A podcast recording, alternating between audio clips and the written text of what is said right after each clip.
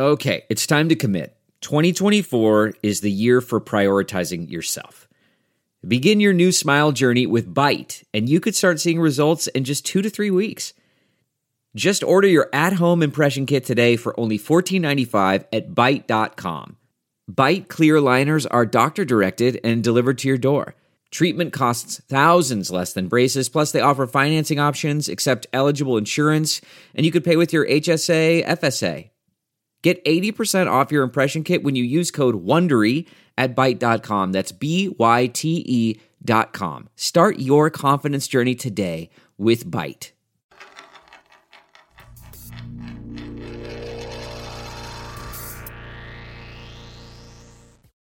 Welcome to Spare Change. Stacking Pennies presented by Mobil 1. Ryan Flores, Corey LaJoie, Danielle Trotta. Fresh off practice and qualifying. It's a home game which means we had a little fun before we got to the track today. Corey's third kickball classic was such a blast, and you're the champ once again, Corey. Congratulations. Well, I needed to do something to keep my pride intact. It was the first year that we've ever taken an L by the Built Ballers during our competitive bracket. So that was a that was a wound that's cut deep and still hasn't healed. I don't think there's been one text message in the thread since we've taken the loss. Uh, so that was that was tough, and it's going to force me to have to re-rack it. But we turned around and we had a lot of fun, and our Celsius team, against all odds, was able to take home the gold medals. But it was such a cool event. We sold uh, double the amount of tickets we've ever sold, uh, and we got the final numbers, and we were um, almost a quarter of a million dollars raised through that event. Flores, if this whole pit crew thing doesn't work out, you're a hell of a play-by-play man.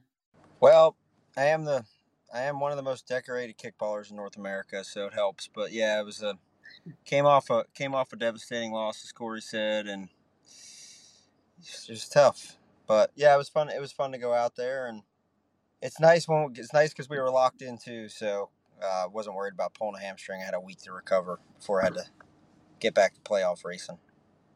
Yeah, so everyone understands there's the competitive league, which was before the celebrity tournament at night, and that's when you went upstairs to the booth, called some great games. Yeah, you can you can rewatch it on YouTube. It's there on NASCAR's YouTube. So yeah, it was fun.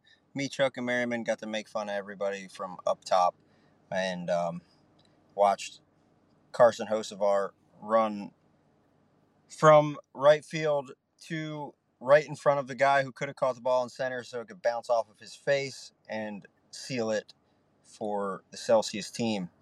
So he's been doing great on Sundays, not great on Thursday night kickball pitch.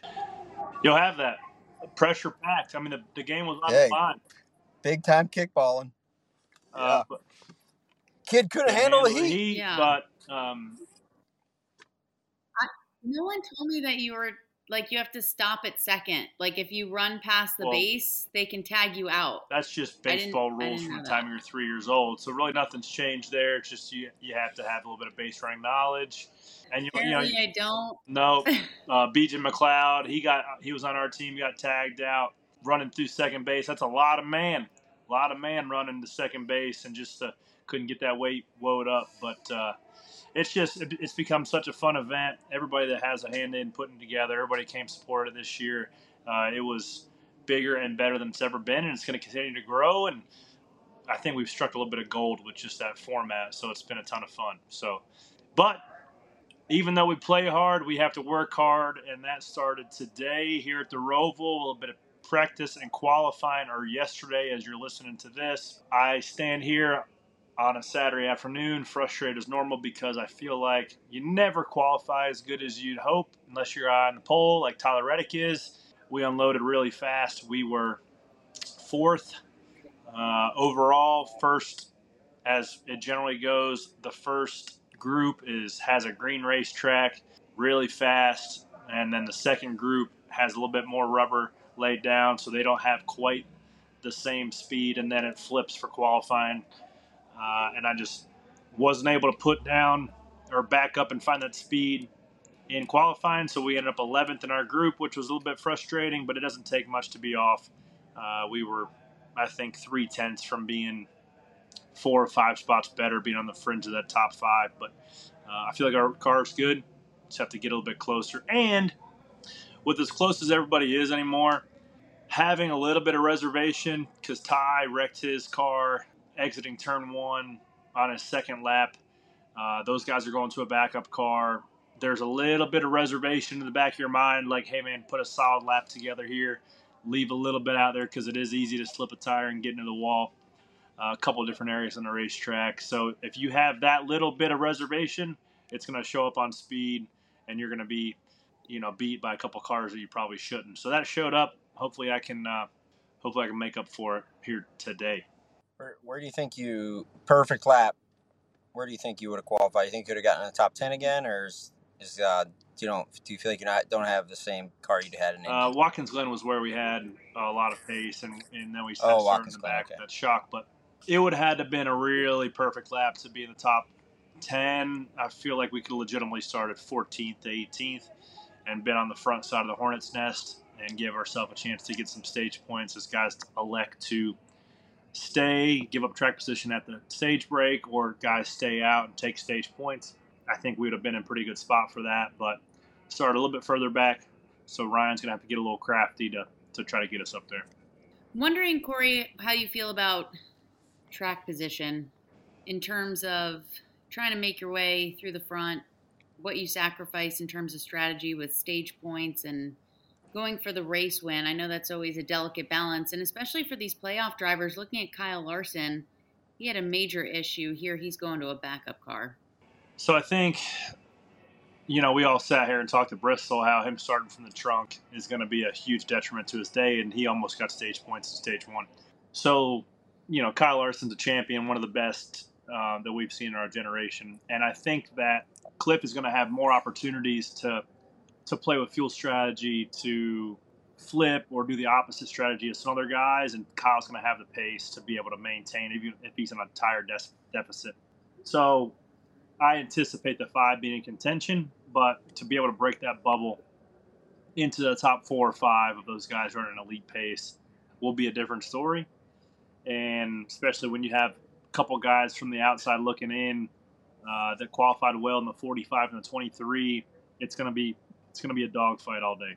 Yeah, the eight car as well, right? So you, you would think the first stage is 20 laps. The 45 car starting on the pole has to try to lead every lap and, and win the stage, right? Like there's eh, they're going to be buried after that, but you, you know that's that's going to be even the tougher part I think for Kyle to get stage points is that the cars in front of him, Tyler Reddick, Bubba Wallace, Kyle Busch, those guys, even even like if you look at Chase Elliott with the owner standing, like those guys could stay out. So that's four or five cars that are gonna, you know, take take away his chance to get up there. But yeah, it's gonna be, like we said, Bristol ended up being a funky race, but man, this is gonna be a challenging one, and there's a lot of cars in front of you that have potential to run off and get caught up in somebody else's mess. Man, it does not take much to slip a tire. Uh, we saw where the five car hit. He has hit that spot and been a toe link the last two years in a row. So he he slide the racetrack's got a tight, slow right hander and it loses a lot of elevation. The car really compresses as it comes back up the hill for a left up onto the big racetrack. And uh, if you get into that elevation change with a little bit too much right rear lateral grip, you you're in a four wheel drift. And we've seen Kyle Larson make the mistake twice now. Uh, that's taken him out of contention. Luckily for him, he made the mistake in practice, um, and hopefully doesn't make it tomorrow. But that's something that takes one lap's concentration to take out of playoff contention. So we'll see how it plays out. Yeah, speaking of guys that are below the cut, I mean, Kyle Larson, he enters above, but he's only at plus 15. Now he's starting in the rear. Tyler Reddick's below the cut, only by two points. He did his job today, starting on the pole. Bubba Wallace, his teammate, also enters below the cut, minus nine on Sunday. Bubba qualified top four, and Kyle Busch, who's in a must win situation at the bottom of the barrel. So you have three guys yeah, you have three three of the four who are below the cut are starting top five. So Tyler Reddick, Bubba Wallace, Kyle Busch did their job today. We'll see how it plays out Sunday. Yeah, so if I haven't seen pit road map yet, but the 45 is going to have pit stall one here. It's a huge advantage, and the five car obviously loses their pit stall selection. But even even when I look at you know the four guys that are below the cut, it's the one that's only plus two, and Brad Keselowski that sticks out to me. Not a strong qualifying effort, hasn't really been super strong on on road courses. So I'll be interested to see what Matt McCall does with strategy. I, I'm not counting the one car out either, right? Strong qualifying day. Like he's he's in the top 15 there. He's had he's had pace here before. He struggled here before, but uh, man, I I me as I think along with everybody else had kind of written Bubba Wallace off until you saw the speed in these 2311 cars and how he executed uh, qualifying. I'm happy that we won last week. That's all I know. Pressure's off. Yeah. Came here today. I think we, we all are like, we're all here at Charlotte Motor Speedway today. Came here, walked around the gypsy tents, got some die casts, brought the kids on the rides. It's, uh, I feel like a lot of times, like just flying in Sunday, I don't get to do that fun stuff. So got to walk through. The kids were excited when they saw your face on the side of the Team Chevy hauler to buy your merchandise. They said, There's Corey LaJoie. Like, you know, so it's just it's cool for them that, to walk around a lot of a lot of uh, seven car merch. So that was always good to see. And uh, yeah, the, the midway was rocking and rolling. Got a lot of penny stackers out there. I feel like I've taken the same pictures with the same 40 people that were at the kickball deal on Thursday, fan day at Spire yesterday, P and Q today. I feel like how many more pictures selfies do you need? I've taken a picture with you once every day for the last three days. But who am I to say? They're going to make uh, a calendar for you. They need 12. One for every I guess. Yeah. I, I, guess, I guess so. So, I don't know. It, going to right here in the backyard, being able to drive home, sleep in your own bed, come turn around, come back race day. A lot of friends and family in the grandstands uh, and in the infield. It's always a special one, and you always want to compete in front of the home fans. So I think we have a pretty good shot for tomorrow. Hopefully, we can stay on the racetrack and put in the hunt. So a fan stopped me today, a really sweet lady, and she's a big Stacking Pennies fan. She had a question, Corey. She noticed that all of your buses are out there in the driver owner lot, but it's a home game, and you guys always brag about sleeping in your own bed. So why do drivers have their coaches out at Charlotte? So I think for here, the buses are more for the wives and the kids, more so than they are for us.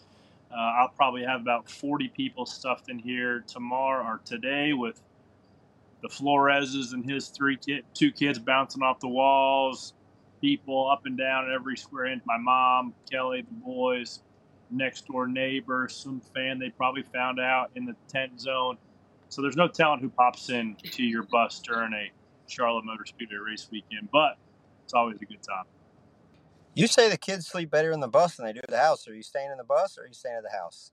I I wish I would. There's, I mean, Levi's been coughing a little bit. I might just shack up here in the bus tonight, get a good night's rest. But I know how that would happen. It's probably better off for me just to go. Just Ryan, does home. anything change about your your job, your routine for a home game?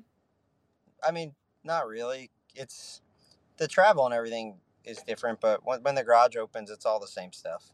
This is one of my favorite places to pit. Tight pit boxes though, so it's I'm happy that they're doing stage breaks, so it'll be broken up, so it'll be less. There should be less cars on pit road at one time, uh, with everybody being on a different strategy. But yeah, this is a place I'll be I'll be interested to see pit stall selections and uh, who we're next to. So but, who we got? Who we who you picking? Who's looking good? I before I can pick anybody, I got two questions for you. What's one? What's tire fall off look like? couple seconds. So I believe at 80 90 was the pole, or that was what AJ Allmendinger ran the first round, which was the fastest lap. I think the pole might have been an 81 flat. I, I was saw, seeing race pace 82 70 to 83 flats uh, after six or seven laps. So two seconds to fall off quite a bit. So depending on passing opportunities and passing zones, tires are worth something. You know, I think that if you see a late race yellow, under 10 laps to go, you'll be a split decision on guys electing to stay out and get get field uh, track position. You you'll see a guy.